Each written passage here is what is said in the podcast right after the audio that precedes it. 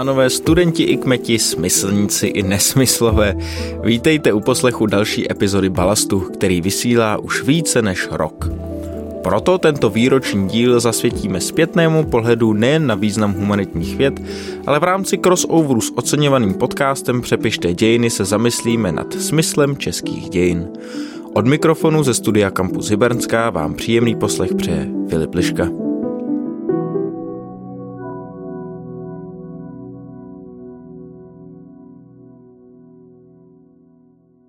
Máme výroční díl, už je to rok, co nahráváme, co děláme balast, tak jsme si řekli, že by bylo fajn trochu věci zhodnotit, trochu je se nad nima zamyslet, jak je vlastní humanitním vědám a tak vlastně vyvažovat a balastovat dál na těch vlnách naší společnosti. Pro tento úkol jsme spojili síly také s podcastem Přepište dějiny, který uslyšíte tam, kde normálně míváme rubriku téma. Ale teď jsme v kalendáriu a budeme začínat jako tradičně s aktualitami a ještě předtím, než s nimi začneme, tak já tady vítám doktoranda filozofie Marka Ketnera. Čau Filipe, dneska zdravím všechny do všech světových stran, protože i naši kamarádi mění ty světové strany, tak uvidíme, jak to dneska s nima bude. Je to pravda, jsme tady jenom dva s Markem v současnosti, ale možná se k nám někdo přidá ještě. Nicméně začínáme s aktualitami a aktuality začínáme s českými akademickými hrami, které jsou největší studentskou sportovní akcí v České republice. Tento rok bude již 20. ročník a odehraje se 15. až 22. června 2022 a to v jeho české metropoli v Českých Budějovicích. Soutěžit se bude až ve 20 sportech, z toho ve 13 individuálních a 7 kolektivních a samozřejmě se bude bojovat o titul akademického mistra nebo mistrině. Hej mistře basu, dejte mi lekci základní. No prima. Za mistrině Filipe se může do jisté míry považovat i Lucie Novotná, která byla oceněna za popularizaci archeologie ve studentské sekci soutěže Zlatý mamut. Tu organizují a Archeologický ústav Brno, Moravské zemské muzeum a Ústav archeologie FF Masarykovy univerzity. To je strašně zvláštní slyšet FF a ne potom UK. FFMU taky existuje, Filipe, a ocenila především aktivní spolupráci Lucie s regionálním muzeem a galerií v Jíčíně, kde i navzdory covidu uspořádala řadu akcí, například projektových dnů pro žáky čtvrtých tříd základních škol, které byly věnované různým aktivitám v období pravěku. V minulém díle jsme se v kalendáriu hodně věnovali volbám do akademického senátu, tak je vhodné taky oznámit jejich výsledek. Eh, nakonec bylo zvoleno všech 15 senátorů za studentskou kurii a 16 za akademické pracovníky a je naší milou povinností také sdělit, že jedním z těch 15 senátorů z studentské kurie se stal náš Ondra Černý, který se snad vrátí z Paříže, aby se chopil své politické funkce. Myslím, že by to jeho zodpovědnost určitě vyžadovala. Senátorské křeslo se nedá brát na lehkou váhu. Are you threatening me, Master Jedi? The Senate will decide your fate. I am the Senate. Já teď ovšem přejdu k naší možná nejdůležitější aktualitě, kterou je, že Národní zemědělské muzeum vyhlašuje už sedmý ročník vědecké soutěže o nejlepší bakalářskou, diplomovou nebo doktorskou práci a hlavními tématy tohoto ročníku bude tradiční rybolov a akvakultura a běžné i netradiční obiloviny. První téma koresponduje s Mezinárodním rokem tradičního rybolovu a akvakultury, který OSN vyhlásilo pro rok 2022 a druhé téma nekoresponduje s ničím jiným než Mezinárodním rokem prosa, který OSN vyhlásilo pro rok 2023.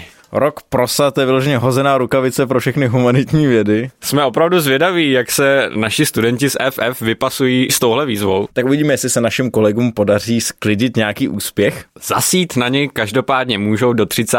června, kdy je uzávěrka přihlášek. No tak, že bych ještě sklidil, na zimu bych prodal kravku, a na jaře už nezasej. My zůstáváme ne v agrárním prostředí, ale v tom městském, a to konkrétně tady u nás v kampusu Hybernská, protože se odehraje tady koncert Barokov Hybernské, který pořádá studentská Hybernská. A tento koncert proběhne 22. června od 8 hodin, a to na druhém dvoře tady v našem kampusu. Hrát nám bude ansámbl Ad Beatitudinem, který je e, souborem mladých muzikantů, soustředících se na barokní hudbu. Pro tento červnový večer si vybrali raně barokní italské skladby pro komornější obsazení. Uslyšíte árie z prvních oper, typické svým důrazem na text a upřímný cit. Podobně neformální bývají i koncerty jazzové a populární hudby.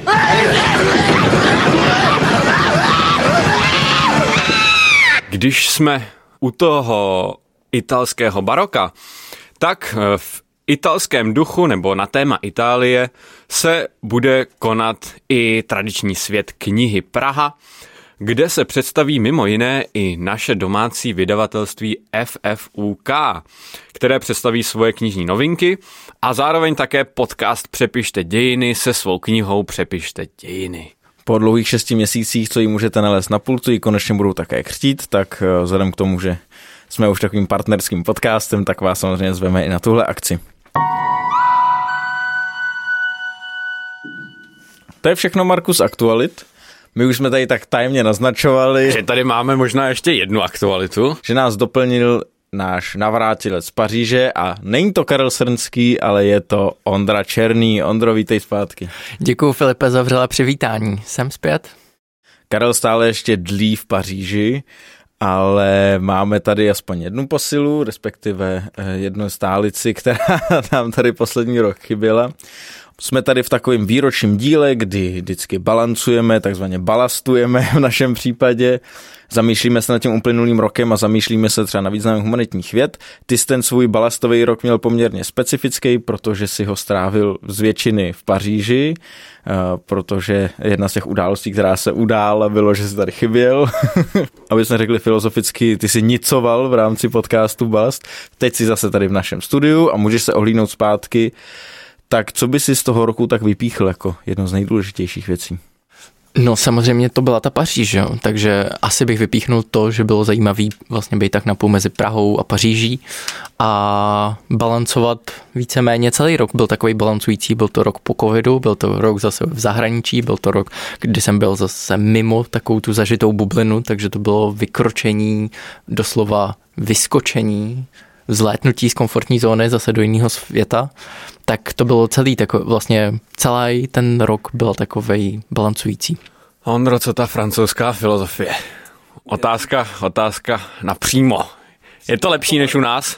No, já bych řekl, že jo. Ono to částečně z mýho pohledu platí možná taková ta, takový ten stereotyp, který se občas tak jako říká, nebo se tak cítí a já vlastně mně přišlo, že vlastně nějakým způsobem do určitý míry je trefnej. A to sice, že ta filozofie a obecně humanitní vědy jsou protchnutý tou francouzskou společností a kulturou, takže tam člověk vlastně si nepře, nepřipadá tak nepatřičně. A můžu říct zajímavost, zajímavost, ještě se mě nikdo nezeptal ve Francii na to, k čemu mi to bude.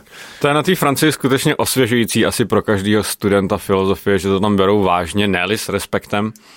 A myslím si, že to má co dočinění s tím, že ta filozofie je povinná i na středních školách a doopravdy to není jenom nějaký jako okrajový obor, kterýmu se venuje úzký okruh specialistů, ale zajímají se o to vlastně všichni.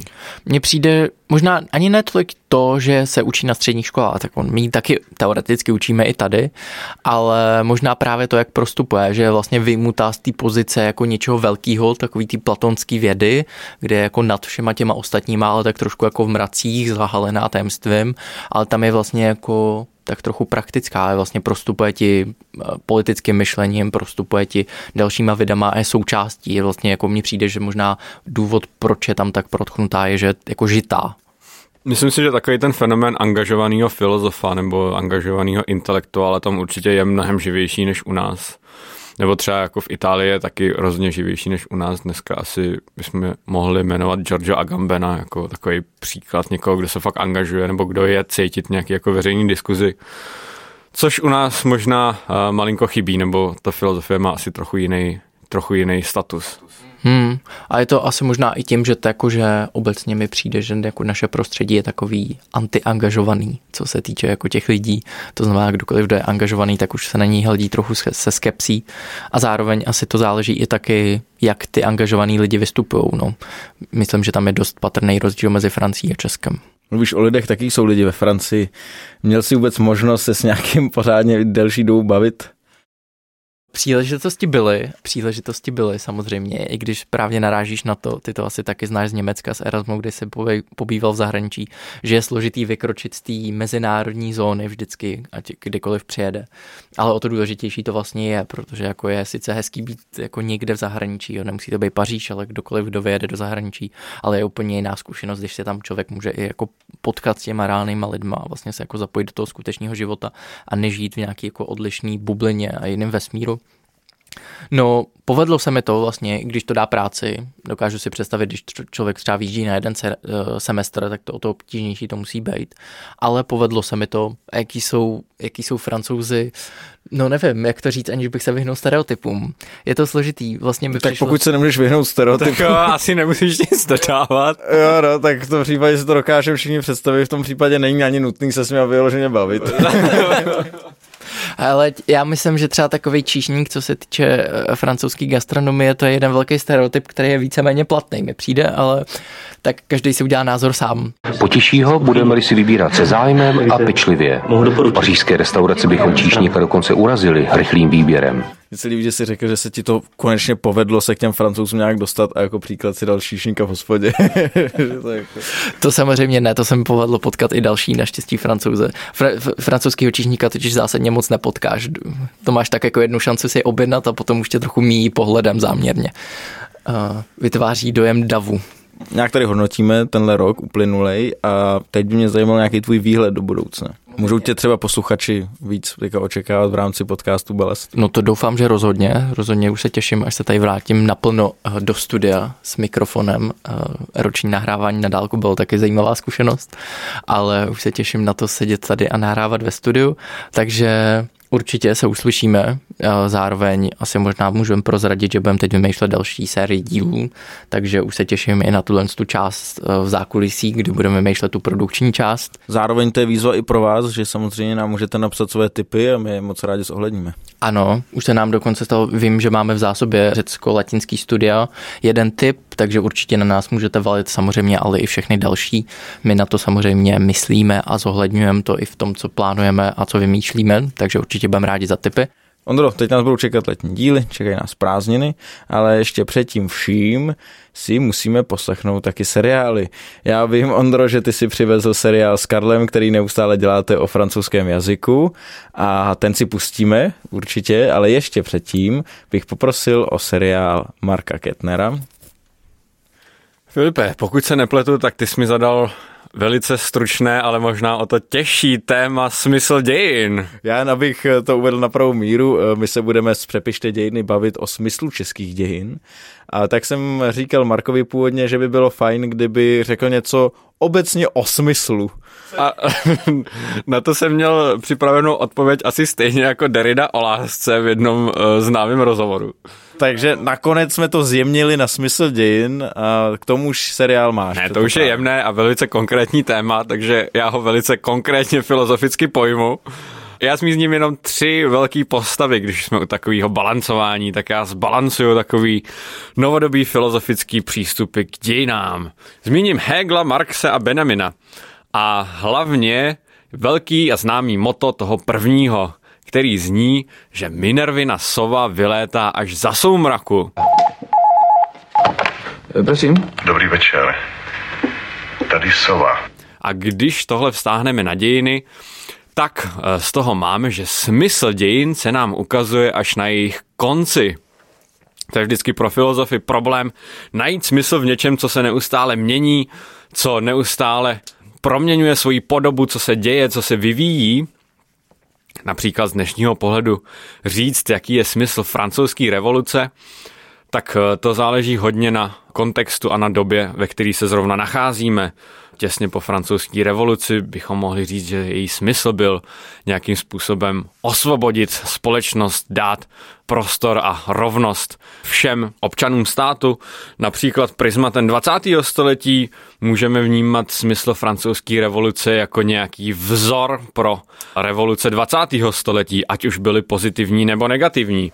A takhle se nám ten smysl neustále proměňuje a ten velký smysl dějin podle Hegla nebo na základě Hegla vidíme až na jejich konci a stejně tomu je i u Marxe, kdy vlastně až nějaká komunistická revoluce a nastolení teda bezstřídní společnosti nám ukazuje, k čemu ty dějiny vlastně vedly. Společenské pravidlo číslo jedna zní, ve společnosti si nejsme všichni rovni. No a pak přichází můj oblíbený Benjamin a říká, že tohle celý je na prd a musíme nad tím přemýšlet trochu jinak a nemůžeme buď to čekat na konec dějin, anebo nějak si myslet, že si můžeme představit, jak by to asi vypadalo, až ten konec nastane.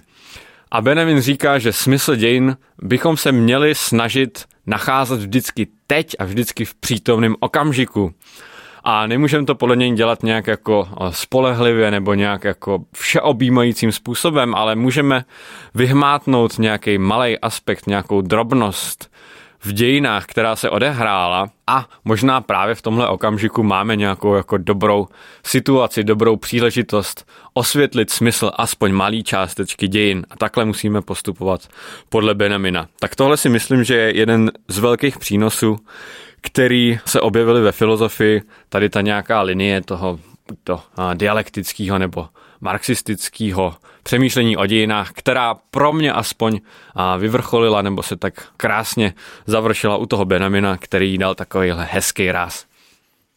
Tak to byl Hegel, Benjamin Marx. Přepište dějiny se se podíváme na Masaryka, Pekaře a Havla a Kunderu stejná ráže, bych řekl, a budeme se zabývat sporem o smysl českých dějin, ale ještě si poslechneme pařížský seriál Ondry a Karla Tutebian.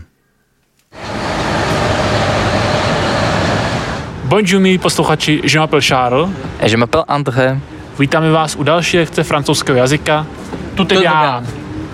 Nyní si zapraktikujeme některá slovíčka. Ingref. Stávka. Ingref. Stávka. In manifestation. Manifestace, demonstrace. In manifestation.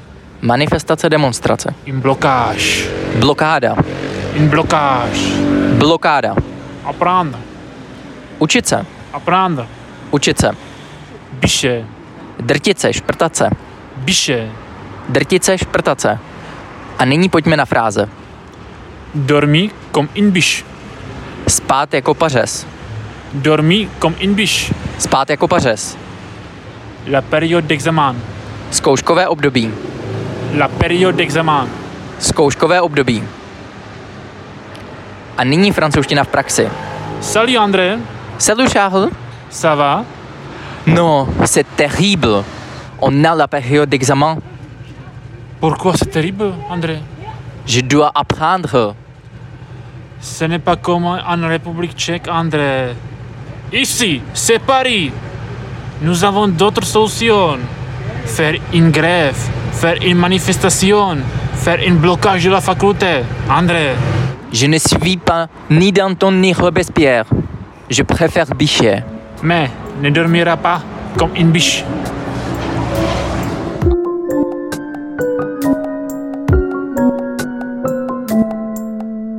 Milí posluchači, naše rubrika Téma nebude obsahovat běžný rozhovor s hostem, ale naši hosté tentokrát povedou dialog spolu. Pro tento náš výroční a reflexivní díl jsme totiž spojili síly s populárním a oceňovaným podcastem jednoho z našich profesorů Filozofické fakulty s podcastem Přepište dějiny. Není třeba asi dalšího představování, takže tady je Michal Stehlík a tady je Martin Groman.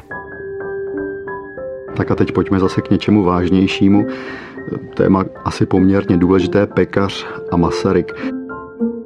Přelom 19. a 20. století byl okamžikem, kdy vlastně se kladly zásadní otázky, proč jsou Češi významní pro Evropu, čím přispěli, čím by měli přispět. Hora Říp, památný vrch, na kterém stanul praotec Čech. Od tohoto okamžiku svých dějin si jeho lid klade otázku, koho dosadit na jeho místo. Kdo je největším Čechem? K tomuto názoru se přikláněl vedle dalších českých autorit i Tomáš Garik Masaryk. Mezi nimi vyniká historický význam Čechů a v tomto směru naprosto zásadně ovlivnil onen slavný spor o smysl českých dějin. Já teda bych řekl, že to je úplně běžný spor, když se podíváte pak na rok 1945 nebo na rok 1989, tak ten spor se tam objevuje opět, jako kdo má větší zásluhy. Jednou přišel pekař do učebny na náměstí eh, Jana Palacha dnešním a ukázal nonchalantně za sebe a řekl, tak po mně chtěj, abych šel kandidovat támhle a ukázal na ten hrad. Zajímavé je, že údělem českého národa, jakýmsi jeho příspěvkem k všeobecnému lidství, je údajně demokracie. Bůh suď, kde k tomu Masaryk při studiu českých dějin přišel. Často citovaná slova Husova. Haj pravdu, drž pravdu, vraň pravdu až do smrti. Neznamenají zajisté výzvu k obhajobě bez předsudného poznání k činnosti myšlenkové vůbec, tak totiž jak my bychom tomu dnes rozuměli, nejbrž pravdu slova Božího, pravdu naučení a příkazu Bible. Když se na to díváme dnešníma očima, on to ani spor asi nebyl. To přece byly takové, řekl bych, dva kultivované, ale trochu mimo běžné monology, ale že by se Masaryk s Pekařem hádali, to asi ne. Pan prezident, jak si Pekař zaznamenal, prý hnedkon při uvítání řekl, my vás máme dávno rádi. Ovšem o obědě si pekař poznamenal oběd slabý.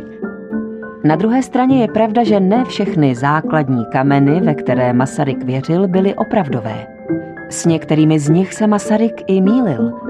Jednotný československý národ, v který věřil, nacionálně ani politicky nikdy neexistoval. Duchovní atmosféru v zemi neurčovali protestanti, ale daleko spíš katolíci. Ostatně nechme promluvit samotného Josefa Pekaře. Touto osobností je Jára Zimmermann. Že dneska je to balast. No mě to jako občas zaráží, že eh, jak jsou ta zadání jako protichůdná. Jo? Dostanete zadání, budeme se bavit o smyslu českých dějin a zároveň se to jmenuje balast. Tak si vyberte tu vlastnost toho smyslu českých dějin. To myslím, že nás pozvali, protože většinou to je balast v našem případě. Já bych nás zase nepodceňoval, ale to téma je samozřejmě těžko to nážní. No, to je, jako zkusil jste to někdy třeba odjet na, na semestr, jako odpřednášet vůbec, co se dělo ve sporu o smysl českých dějin? Neskusil, já se... Já jo, nejde to. A já se vždycky utopím po 20. roce. No, tak my jsme právě jeli jenom první fázi a stačilo to. Tak eh, já jsem občas zkoušel ten výdech toho smyslu českých dějin už mimo to pekařovsko-masarykovské, protože hmm. jsme v tématu smyslu hmm. českých dějin mezi koncem 19. století a řekněme koncem 30. let. Ale vždycky tam byl ten, ten můj oblíbený výdech Kundera versus Havel v tom 69. Přesně. roce. Tím to taky vždycky končím, protože to je, to je pochopitelné konečně vlastně, akorát musíte navázat na to všechno, co se odehrálo předtím, že jo. To je vlastně, on ještě navíc to začíná daleko před tím sporem. On to začíná rukopisama vlastně. Začíná to našimi dvěma otázkama Schauerem, začíná to českou otázkou, na kterou to kritizuje vlastně. Pak teprve přijde samotný spor. No, no to vlastně tím pádem nevisí ve vzduchu, že jo? Tak, se tak. to prostě jenom se cvakne, nehledě na to, s čím se trápí a potýká naše milá oblíbená historická věda, jaká vůbec být má. Eh, ona se to ostatně sama řeší ještě dalších jako 50 let mezi tím pozitivismem, mezi nějakými přesahy, a nebo dokonce, nedej bože, nějakou interdisciplinaritou, byť by to tehdy tak nenazvali. No, abychom to nějak jako malinko ukotvili, tak vlastně pro mě aspoň v tom sporu je několik linek, které se dají vyprávět. Vyprávět je všechny dohromady a ještě v tom dlouhém čase je strašně vysilující a zmatený. Aby to nebyl balast. Musíme. to, to pak je balast pro většinu posluchačů i studentů.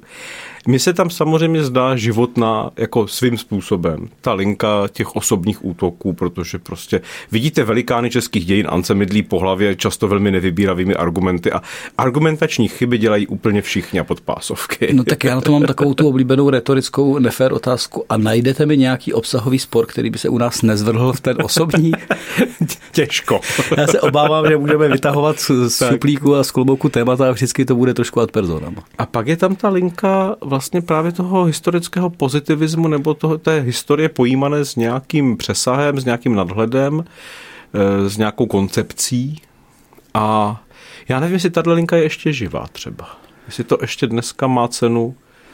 Úplně si tím jist nejsem. Přitom jako asi by se našlo dost historiků, kteří by ten pozitivismus tak strašně rádi, páč se tam cítí bezpečně. No, když už to takhle hezky přeskočil, tak jako, uh, abychom si zase jako nenaběhli na jiné nože, které tu zatím nebyly. Uh, to je, já si vybavím právě výrok, tučím Jana Slavíka, hmm. českého historika, už během první republiky, který tak se ostatně taky přispěl do sporu. také ano. přispívá právě, že přispívá ke sporu. On má takový jeden jako výrok, který budu parafrázovat, že jako historie, dějiny a práce historika přece není látání úředních dokumentů a kladení za sebe podle toho, co na vás vypadne z archivu. A když se tak jako podívám na rok 2000, 7 až 2022 naše oblíbené spory o Ústav pro studium totalitních režimů, tak metodologická práce určité jako skupiny historiků by mohla být nazvána slavíkovsky látáním toho otevřu karton, přepíšu karton, napíšu karton a jsou to dějiny. Já myslím, že tohle se nestrácí jako problém. Na druhou stranu v tom samém sporu najdete lidi, kteří vlastně by mohli být napadáni podobně jako druhá strana toho sporu, jako ta Masarykovská, že je sice pěkné mít ideu, ale nesmíte vám ji diktovat úplně jako prozřetelnost a nesmíte do toho motat jako by vlastně víru, když tady jiného typu než Masaryk samozřejmě, ale tady je to antikomunismus třeba. No, tak když pekař stojí na těch svých... ten militantní a 30 no. let po sezóně. Eh, tak eh, boj se slavněnými panáky by byl samostatný ten tom sporu o smyslu českých dějin je taky. Ten funguje úplně stejně, jako, to, to, je stejné. A já si právě zase vybavuji našeho oblíbeného Josefa Pekaře, Hmm. Ne teda to, jak mu Masaryk posílá, posílá věnec na hrob, byl jste dobrý člověk. Co tam byl snad lísteček do rak? No, v roce 1937. Ale vybavím si, že jako pekař se potom nerozpakuje, když mluví o Masarykově přístupu k dějinám a k té české otázce a k tomu jeho humanismu, eh, nazývat ten přístup jako nejenom teologickým a filozofickým, ale říká něco ve smyslu, že prostě my nemůžeme přijímat až tyhle ty mýtické momenty. To je opravdu jako metafyzično. A ostatně Masaryk, když se chce nějak jako vyjádřit i za první republiky k těm dávným sporům, hmm. tak se pořád vrací k těm otázkám jako svědomí. Ten historik tady není od toho, aby jako faktograficky popisoval, ale musí být jako pro ten život. Ale on tím pádem říká, musíte do těch lidí něco dostat, co potáhne tu republiku dál. Čili on zůstane na těch svých pozicích vlastně, že nám ty dějiny přepíše a vymodeluje, jak si myslí nejlépe on. On, on tohle to nevezme nikdy zpátky. No, nemůže. By, nemůže, by podtrhl vlastně všechno, co dělal. Chudák Herben a další, co by dělali s těmi obhajobami. No, Herben je v tom sporu vlastně, on a nejedlý jsou takové dvě jako zajímavé figury toho sporu, kdy eh, oni se hlavně ukáží, jako, jaké jsou to osoby. Ten Herben to je prostě čistý jako apologeta, to je, to je služebný typ, který prostě... To je Famulus Wagner, tak, který stojí za Faustem a tak, zapisuje si ty myšlenky. Tak, Ostatně jeho knížka Chudý chlapec, který se proslavil, hovoří za vše už titulem o Masarykovi. Ale ten, ten jeho příspěvek do té polemiky je tak strašně emoční, tak spolitizovaný, tak eh, osobní, tak útočný vůči tomu golovskému táboru, že on se to v jeho eh, případě jmenovalo Masarykova sekta a Golova škola, ale myslel to vlastně ironicky, že opačně, on byl Masarykova sekta. Říká, my jsme rádi, že jsme a tak sekta oni navíc pastýře. Na sobě, po sobě prostě metají různými formami těch textů. Něco je opřeno jako nějakou argumentaci kritickou, vědeckou jinou a proti tomu jedete čisté pamflety, prostě, které jsou postaveny na emoci a prostě velké, velké Ale MTG. třeba zrovna Pekařovi se to celkem jako motá do toho. Jako tak Pekař umí publicistiku. Tak, on jako tam má ty pamfletické momenty taky. Ostatně ten jeho že, slavný výrok už té první reakce, že Masaryk nám jako vědátor neimponoval. My, my se mu neobdivujeme, nebo jeho metoda není vědecká. Tak, ano, tak, ano. Tak. Ale konec konců se na to Masaryk hezky pak kontruje po čase, kdy eh, odpovídá na nějaký další výpad pekařů a říká, já jsem rád, že tuto metodu, kterou on uplatňuje, jak se chová a jak argumentuje, že se ode mě nenaučil. Mohlo by to vypadat mnohem hůře. No. no a nesmíme opomenout i zmíněného Zdeňka Nedleho, tam se taky objeví povaha. Bylo Sna, snaha jako oběma táborům. Všichni mají pravdu. Tak, nějakou svoji pravdu mají všichni. Ta pravda je tady filozofická a tak. ta pravda je tady historická, ale obě to mohou být i pravdy, aby si Zdeněk jako někoho neznepřátelil a zůstal se všemi svým způsobem kamarád tak, tak. A vlastně Masaryk je pro něj inspirativní a gol je pro něj ta precizní historie, že? Ta, ta, ta věda. A Masaryk je ta inspirace k tomu. A ta, ta, není divu, že s tím nikam nedojde. Ale mimochodem dá tomu název. Dá tomu název? Ta no. nejedlého stať se jmenuje Spor o smysl českých dějin, protože když to dneska předložíte laickému nebo laičtějšímu čtenáři, doporučuji knížku Miloše Havelky, kde jsou ty texty sebrané vlastně do jednoho svazku celka okomentované přehledně, tak bude mít dlouho dojem, že je to spor nikoli o smysl českých dějin, ale o Tomáše Masaryka. No. Začíná to celé vlastně oslavným článkem toho Jindřicha, jak se jmenoval, Vančury. Jindřicha no, Vančury. Vančury, Vančury. Jiný Vančura, ano. Ano, jiný Vančura. Jindřich Vančura, profesor gymnaziální, který napsal stať oslavnou na to Masarykův přínos historické vědě. Že jo? A o dva roky později pekař na to reaguje, mezi tím trošku krofta se zač- přičiní. A vypukne spor o Masaryka, to, že se to změní ve spor o smysl českých dějin, to z toho vyplyne až postupně, že jo? A vlastně až ten nejedlý v roce 12, po dvou letech toho sporu, tomu dá jméno. No tak je to hlavně spor o modelování českých tak. dějin. Ten smysl, to je opravdu taky takové hezké jako metafyzické, eh, kdy bychom se vlastně nedotkli té podstaty toho, že Masaryk si jako vymyslí tu naši historickou linku. Ano. On si prostě z těch dějin vybere to své. Prostě my jsme humanisté, my jsme reformní, eh, o katolících mluvit vlastně nepotřebujeme. obecně řečeno, že v dějinách je nějaký plán, že tam ano. je plán té prozřetelnosti, která to někam vede.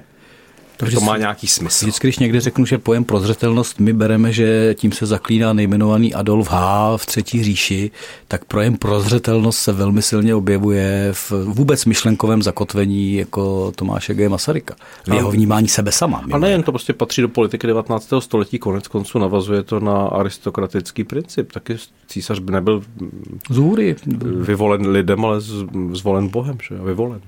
No ale Masaryk to tam má, on je sice antikatolický, ale zároveň, jak on říká, jsem demokratem, protože věřím v nesmrtelnou duši, tak věří ve prozřetelnost, věří v nějaký smysl dějin, ze kterých on, což je zase vidět to, ať to řekneme jakkoliv velké ego, že on to jasně rozezná. On rozezná v těch dějinách ty základní stavební kameny, které si potřebujeme připomínat. No ale pak je zároveň docela slušný jako politický propagátor a dokáže to dostat prostě do těch hlav na generace dopředu. No, protože navíc vlastně to, co jsem říkal na začátku, ten trojlístek, rukopisy, shower a česká otázka, to jsou ty tři momenty, které postupně na začátku 90. let přivedou Masaryka do politiky.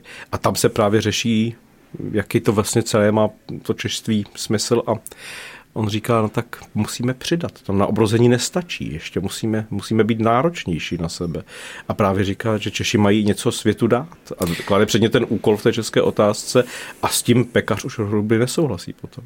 No to je jako zajímavý argument vůči těm rukopisům, protože když vydestilujeme Masarykův názor a kritiku rukopisů na to, že raději si řekněme pravdu, že je to falzifikát, než bychom si lhali do kapsy, protože ta pravda je očišťující, tak ono by bylo potřeba říct to B, že Masaryk krom, místo rukopisu vytáhne jiný, ale ideologický falsifikát těch dějin, protože on si myslí, že vlastně nepotřebujeme rukopisy, my to tam máme. Jenom vám ukážu Chelčického, Komenského a další a řeknu vám, tohle jsme my. Eh, bych to trošku přehnal a parafrázoval, tak Masarykova česká otázka jsou jenom jiné filozoficko-historické rukopisy ve smyslu zmodelování dějin, byť to zní vlastně strašlivě.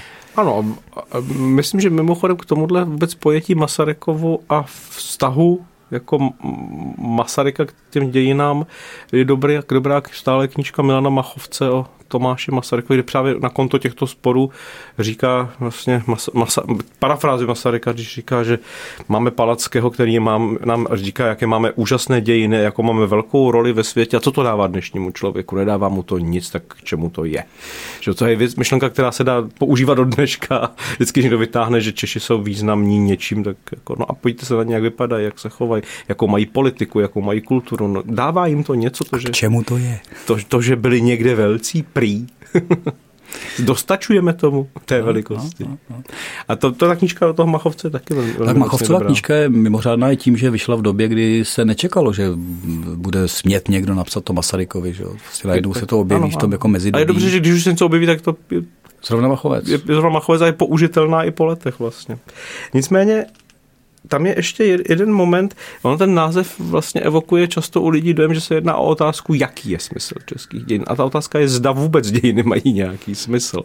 Eh, co... Nechtějte smysl po dějinách. Právě, jako tohle už je taky, myslím, jako vyhasle ten, tenhle moment toho sporu. Jako hledání smyslu, uh, museli bychom fungovat odkud kam jdeme, proč, je to dobově zakotveno zrovna v té době, o které se bavíme, vzývání pokroku, vzývání toho, že na té pomyslné spirále či čem se vezeme prostě stále k těm výšinám a budeme hledat ten smysl.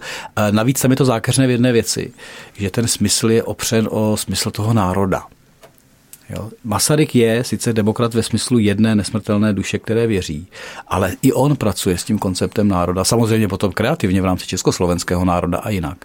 Ale vy nehledáte smysl dějin, vy hledáte smysl dějin jednoho národa, jednoho etnického společenství, kterému přičítáte jednak nějaké vlastnosti, třeba, že jsme všichni humanisté, no to bych taky rád viděl někdy v těch dějinách, ale pořád vlastně ta jednotka je ten etnický národ, to nejsou jako uh, lidé, kteří mají vlast Böhmen, to jsou ty, co spíš si man řekli, já to beru Čechyš, ne Bémiš. Teď on je to humanista, že on to vlastně trošku vede k tomu miluj bližního svého, že to je ten humanismus vlastně, jaký Masaryk si trošku představuje. Ne to, že se netlučem po hlavách při každé příležitosti, ale mm, ty holubičí povahy jsou trošku něco jiného než Masarykův humanismus. No ale ten smysl dějin, jako když zase přeskočíme rádi do hmm. aktuálna, tak on se objevuje tak trochu i v tom antikomunismu, Eh, já jsem nedávno dělal takovou, říkal jsem tomu nerecenzi na jeden sborník eh, historika Ladislava Kudrny a on tam má výroky či výkřiky typu, že volby roku 2021 potvrdili listopad 1989. Jako by to listopad 89 potřeboval? Po 30 letech budete potvrzovat listopadovou změnu, tak přísaháme u takové zlečnělého Stálina. Ale vlastně to je taky jako hledání toho smyslu. Ten smysl dějin je pro ně v pádu komunismu. A pak už nic. A hmm. budeme si znovu a znovu potvrzovat, že ten komunismus teda před 30 lety padl. To, že máte za krkem populisty, to, že máte za krkem strany, které jako zase se bojují minulé války. Trošku to připomíná rok 32 a příchod jako Františka Moravce do rozvědky, kdy zjistil, že sledují císařovnu Zitu, ale nesledují Adolfa Hitlera. Přestaň teď plašit s těma Maďarama, tady jsou Němci. Tady jsou Němci. A tady mám pocit, že prostě jako budeme vybojovávat staré, staré boje a potvrzovat volbami po 30 letech nějakou společenskou změnu v úplně jiných konotacích. Ale je tam přesně jako by to fixování se na ten smysl dějin. Že ten smysl dějin je to vítězství té demokracie nad tím komunismem. A předtím to bylo vítězství té demokracie nad tou teokracií. Že? Ten Tomáš hmm. Masaryk to tam má, že tato válka, ta světová revoluce porazila tu teokracii. No a taky bylo všechno jinak. Přišli úplně jiní diktátoři s úplně jiným fundamentem. A zase ten smysl dějin se nějak neprojevil. No, protože mezi tím se změnilo něco jiného, než jenom ten vztah demokracie a mm, nějaká aristokratická vláda ale nastal problém se sociálem, s dělníky, s zajištěním té společnosti a my nikdy neumíme, neumíme odhadnout, který problém přijde. No, ten smysl se, dobře. se opíral o tu minulost. Tak. Tady v tomhle eh, vlastně to selhává hledat ten smysl tímhletím jako až hmm. mýtickým směrem, protože ta budoucnost přinese vždycky něco, něco jiného. No. Ten spor pak pokračoval ještě jako až vlastně za smrt pekaře a Masaryka vlekl se dál a dál poměrně dlouho. Vy jste zmiňoval Slavíka vlastně ve třetí fázi. Tam už to bylo taky, jako jasně byly tam nějaké věcné argumenty, ale i dost osobní. On vytáhl třeba ten dopis, že jo, který napsal pekař, no, koncept dopisu, koncept. který napsal pekař v roce 17 císaři Karlu I. a on říkal, vidíte, jaké texty psal v roce 17 v exilu Masaryk a tady pekař píše koncept loajálního dopisu, tak jaký pak tady demokrati. Že? Chudá Karel I. snaží se ukončit válku jako, a ještě, ještě s ním potom pracují. Ještě, ještě s ním po letech zametají, když už je dávno mrtvý na Madejře. Ale u té poslední fáze, té prvorepublikové, ten spor se hodně dostává už na to pole těch historiků právě třeba v té kritice, jako neopisujeme ty fascikly, to taky nejsou jenom dějiny. A už se tam objevují takové ty věci, které bychom dneska nazvali mezioborové, prostě tak se bavme o dějinách taky sociologicky, bavme se o dějinách prostě jako z jiného charakteru mentalit. Hledejme souvislosti, už se to dostává úplně i v těch vnitřních debatách, i mimo ten jednoduchý jako metodologický rámec, jako pozitivista, nepozitivista, ale někteří historici na tom konci 30. let říkají, i dějiny se mají dělat taky trošku jinak, nebo mohou dělat jinak, než to, jak si to třeba představovala čistě ta, ta golová škola, protože to má i společenskou roli. To zase v tom dávám zapravdu Masarykovi hm. částečně, nikoli v tom, jak modeluje dějiny, ale že ta společenská role je vlastně nesporná. Proto tady sedíme ostatně u mikrofonu. Balast, nebalast, přepište dějiny, nepřepište dějiny. No a pak vlastně, když čtete některé jiné texty, které zdánlivě s tím nesou, nesouvisí nebo nejsou součástí toho sporu, tak zjistíte, že byly psány v kontextu, že se ten spor vlastně řešil. Třeba když si čtete spor o smysl českých dějin do roku 24 a pak otevřete Peroutkovo, jací jsme, tak vidíte, že to vlastně je součást nějaký jako boční větev toho sporu, kdy on přesně k těm momentům toho sporu, toho v smyslu českých dějin a smysl postavení Čechů ve světě vlastně jako navazuje, že to vlastně jde. A jde to právě do toho Kundery a Havla v tom 68. Ten spor, přestože ho podle mě dneska většina společnosti nemůže znát a ani tušit, o čem je, a e, tak vlastně je strašně jako podhoubí spousty polemik, spousty textů, úvah, ale pak i reálných činů těch lidí. E, Kundera s Havelem jsou v něčem jako dobře spíše ilustrativní, ani jeden není historik. Že? Ano. On mluví o, ale také ale mluví o národě, o jeho e, světové roli, nebo evropské roli, nebo roli v dějinách. A tam je to jako jednodušší vlastně v tom, že, když to zjednoduším já, Kundera si myslí, že jsme v 68. byli světoví, protože jsme vytvořili jako něco, co nikde nebylo a mohli jsme být opravdu jako ukázat tu cestu, jakoukoliv třetí, pátou, osmou uh, lidské tváře no, vě, usmívající většinou se. je to třetí. Většinou je to, no, právě.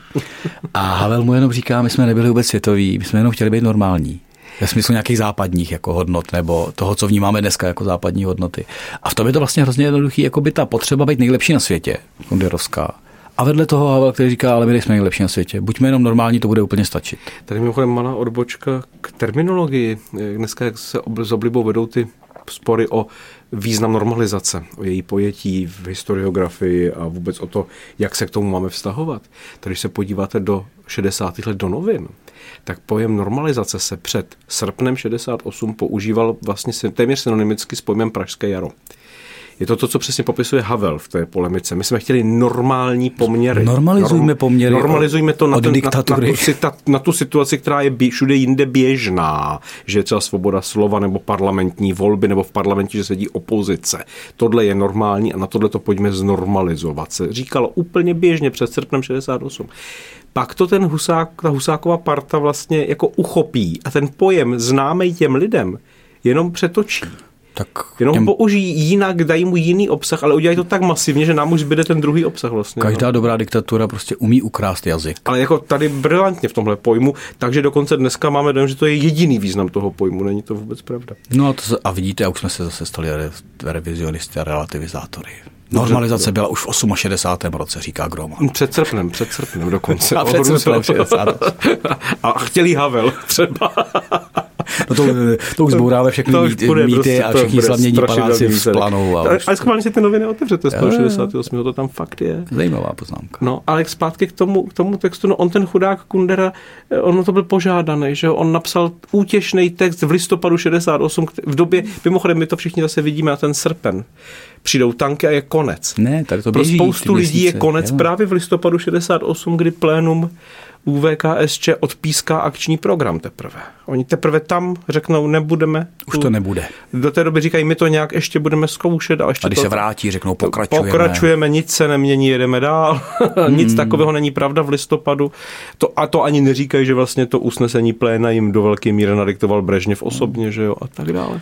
Ale odpískají, to jsou z toho stávky studentů i dělníků, na tři dny se stávkuje v tom listopadu a v téhle situaci ten Kundera píše ten text, kdy říká, ne, mělo to celé smysl, i když to špatně skončilo, hleděl na nás západ, celý svět na nás hleděl s obdivem, chtěli jsme něco velkého a bylo to zničeno. A pak teprve přichází Havel a říká, ne, ne, ne. Mně se líbí ten pojem útěšný dopis. To, je útěšný, to by se to byl mohl jako hezký terminus technicus v rámci našich dějin, jako útěšný text, Přesně. útěšný a dopis. tak to, co se jiného jsou projevy mm, Jana Masaryka z Londýna, to je velký útěšný jako povídání na 6 let vlastně. Mohli jsme udělat edici útěšných dopisů, nebo tak, útěšných projevů. Ano, ano, my vás uklidníme, vás ukolébáme, bude se vám hezky hajat. no ale tam je pak ještě vtipné u toho Havla a Kundery, když čtete dál, když čtete, protože na toho Havla reagují další. A tam se to teprve odkope a ukáže se, že to je vlastně spor nejen generační už do jisté míry, protože Havel a Kundera jsou trošku jiná generace mentálně hlavně, ale že je to spor názorov, na, jako světonázorový. Protože třeba Karel Kosík, který do toho vstoupí, tak toho Havla vyloženě odkazuje do mezí s tím, že nechápe český národ, protože je z buržoazní no. rodiny a nikdy s ním nebyl srostlý. Což jako si říkáte, wow, tady a to je Kosík končí představitel toho humanistického to socialismu. To je ten humanistický socialismus a končí to vylučováním buržousta. I, jako. i ty buržo jeden. Takže ten vlastně, vlastně to zase končí jako u toho pekaře a Masaryka. Zase, zase to končí ad personam. Ostatně ad personam to, to je ten ten Kundera vytasí potom na tu Havlovu odpověď. No, jasně. a ono se to potom opakuje z druhé strany, prostě ano. je to jako Je to celé osobní nakonec. Vždycky ty spory o to, jaký, jaký jsme, jaký máme být, tak skončí u toho, jaký seš ty. A jaký byl váš tatínek a tak. váš dědeček. Tak. To je taky oblíbené tak, v téhle tak. zemi. Myslíte, že je něco z toho sporu, co ještě dneska může být jako přenosné, inspirativní? Nebo to prožíváme, ani o tom jako nemudrujeme třeba? Já myslím, že o tom rozhodně nemudrujeme a já si myslím dokonce, že to ani neprožíváme. Že my si to hmm. tak jako hezky si o tom popovídáme, řekneme si, že to bylo zajímavé, jak ti staří bardi si popovídali o dějinách, ale myslím, že už to jde trošku jako stranou toho, co je v centru pozornosti, možná v podstatě dějin. Ale zase ono se nám to třeba vrátí, jako to zase o sobě samými, samých myslíme. Ostatně točíme v květnu a všichni budeme za chvilku Kubiš s Gabčíkem v zatáčce, to si o sobě taky myslíme. Taky hledáme ten smysl jinde, hledáme ho jinak a hledáme ho spíš připodobňováním se hmm. k našim oblíbeným ad martírům. Ad, ad personam, no. Je to ad personam. Hmm. No, obávám se, že jako žádná velká jako rozmysl z toho nezůstal vlastně, navzdory všem těm textům, které o tom vznikly. Třeba je to svým způsobem takový historický balast.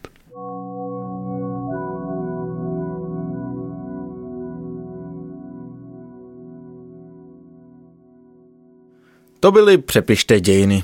Michala Stehlíka a Martina Gromana si nicméně budete moc balastu poslechnout ještě jednou a to v našem bonusu Balast pod čarou, kde už v regulérním rozhovoru probereme jejich pohled nejen na historii. Nyní ovšem na závěr našeho výročního balastového balancování vám ještě nabídneme jeden sestřih. Pro naše hosty zpravidla máme na konci interview jednu společnou otázku po významu jejich oboru – Nyní si můžete poslechnout výběr ze jejich odpovědí za celý rok v takové audiokoláži.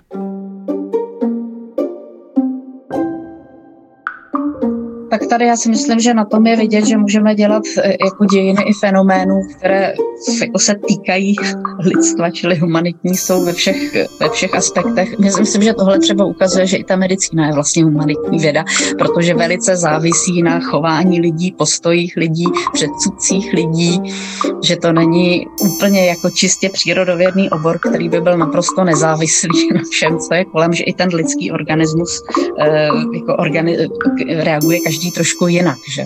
že... Myslím si, že je velmi důležité studenou válku studovat pro pochopení dnešního světa. A i některé krize, které zasáhly Evropu, včetně právě eh, krize emigrantské, tak na ní se ukázalo plno věcí, které mají kořeny ve studené válce. A samozřejmě z tohohle pohledu je potřeba vnímat, eh, že eh, skutečně ehm, se ve studené válce angažovaly i některé jiné státy. A i z tohohle hlediska tedy si myslím, že pochopit dnešní globalizovaný svět, tak k tomu nám může pomoci právě i studium studené války války. Oni vlastně tady e, touto kulturou, kterou společně tvoří, e, velmi silně ovlivňují tu podobu filmu, e, tak jak my je vidíme v kinech nebo na malých obrazovkách, když sledujeme třeba seriály Netflixu. Jo. Ale už nevíme, jak ty filmy vznikaly, jak je ovlivnil způsob jejich distribuce. Humanitní vědy můžou zkusit tady tu jakoby černou skřínku otevřít a podívat se na ní právě tím jako interpretujícím pohledem.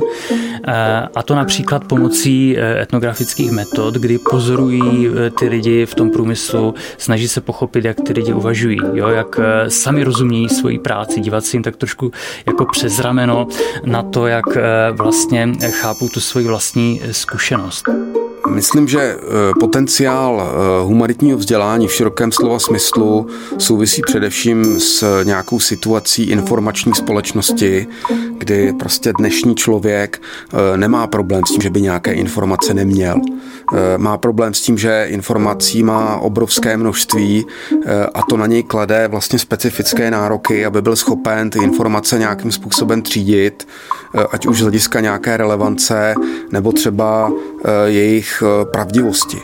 A tady si myslím, že je třeba velká příležitost eh, pro dějepis jako předmět, který rozvíjí právě nějaké dovednosti spojené s kritickou eh, reflexí pramenů, různých informací, rozvíjí schopnost žáků ty informace nějak třídit s ohledem na jejich informační hodnotu a rozvíjí nějakou schopnost třeba věcně a tolerantně argumentovat.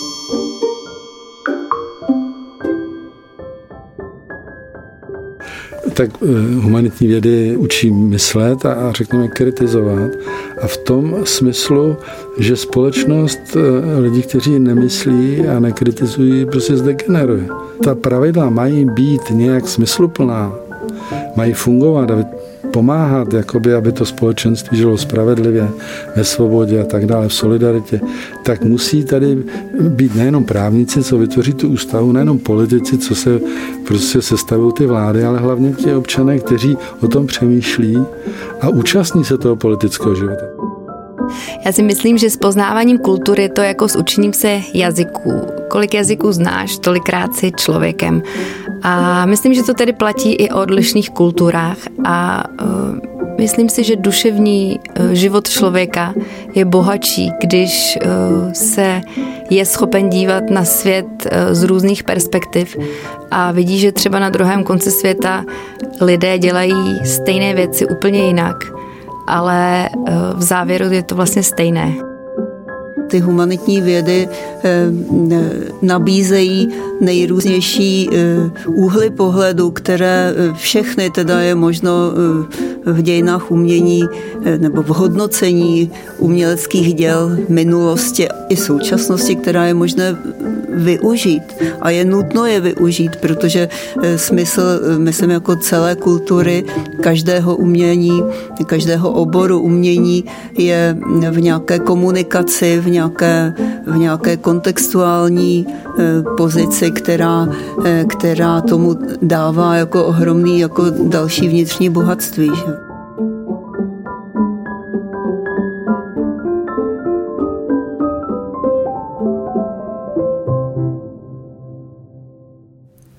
Já myslím, že studium eh, hebrejské Bible a vlastně studium všech starých textů, včetně náboženských textů, nám pomáhá a vlastně nenechat se, nenechat se svést tím dojmem toho, že tak, jak jsou věci dnes a, a, a že to je nějaký přirozený a, a, a nevyhnutelný stav je zajímavý, že třeba asi lékařům by to ne, by se, by se neptali, že jo, jako k čemu to děláte, jako. Takže on je tam i eh, v té otázce už taková jako výzva k obhajobě. Já jsem to přestala dělat v určité fázi a, a říkám lidem, že mě to zaáživí, takže mám z toho prachy a ještě mě to baví, jo kontextu vědy nějaký, ať už humanitní, a vlastně můžeme se potom bavit obecně o, o vědách, je studijní výjezd v zahraničí nebo poznání vlastně z toho, jak se daný obor vyvíjí zahraničí prakticky jako kruciální. Z toho důvodu, že nemůžeme, pokud chceme dělat nějaký výzkum nebo ve svém oboru, který doopravdy je aktuální a nedržíš se nějakých starých, starých pojmů, tak potom to poznání toho, jak zároveň se ten obor vyvíjí v ostatních zemích, strašně důležitý. Bez toho by to doopravdy nešlo, i co se týče navázání nových třeba kontaktů. Těžko si představit historii bez, bez lingvistiky, protože spousta eh, naprosto zásadních dokumentů historických by nebyla srozumitelná bez lingvistů a filozof, eh, filologů. Bylo by tam prázdno. Všechno, co bychom věděli o té oblasti, by byly útržky z Herodota a tu a tam něco z Bible.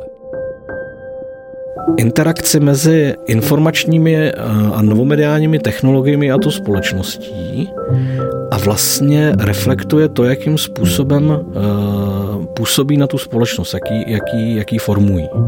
Jo. Potud se vždycky pohybuje, jak se říká, on the edge, vždycky se pohybuje někde prostě na kraji eh, toho aktuálního výzkumu, musí často experimentovat a zkoušet různé možnosti, jak to vlastně je, ale vlastně je to nejrychlejší cesta k tomu, jak rozumět toho, co s náma ty nový média, který nás dneska jako zásadním způsobem obklopují a jejíž vývoj zdaleka neskončil, tak jakým způsobem nás formují a, a ovlivňují naší každodenní existenci ona reflektuje právě, když jsme mluvili o zahradničkovi, ona reflektuje i ty i národní traumata. Čili máme tady reflexy vlastně i traumatizujících dějiných událostí, které se nás jako Čechů velmi silně dotýkají.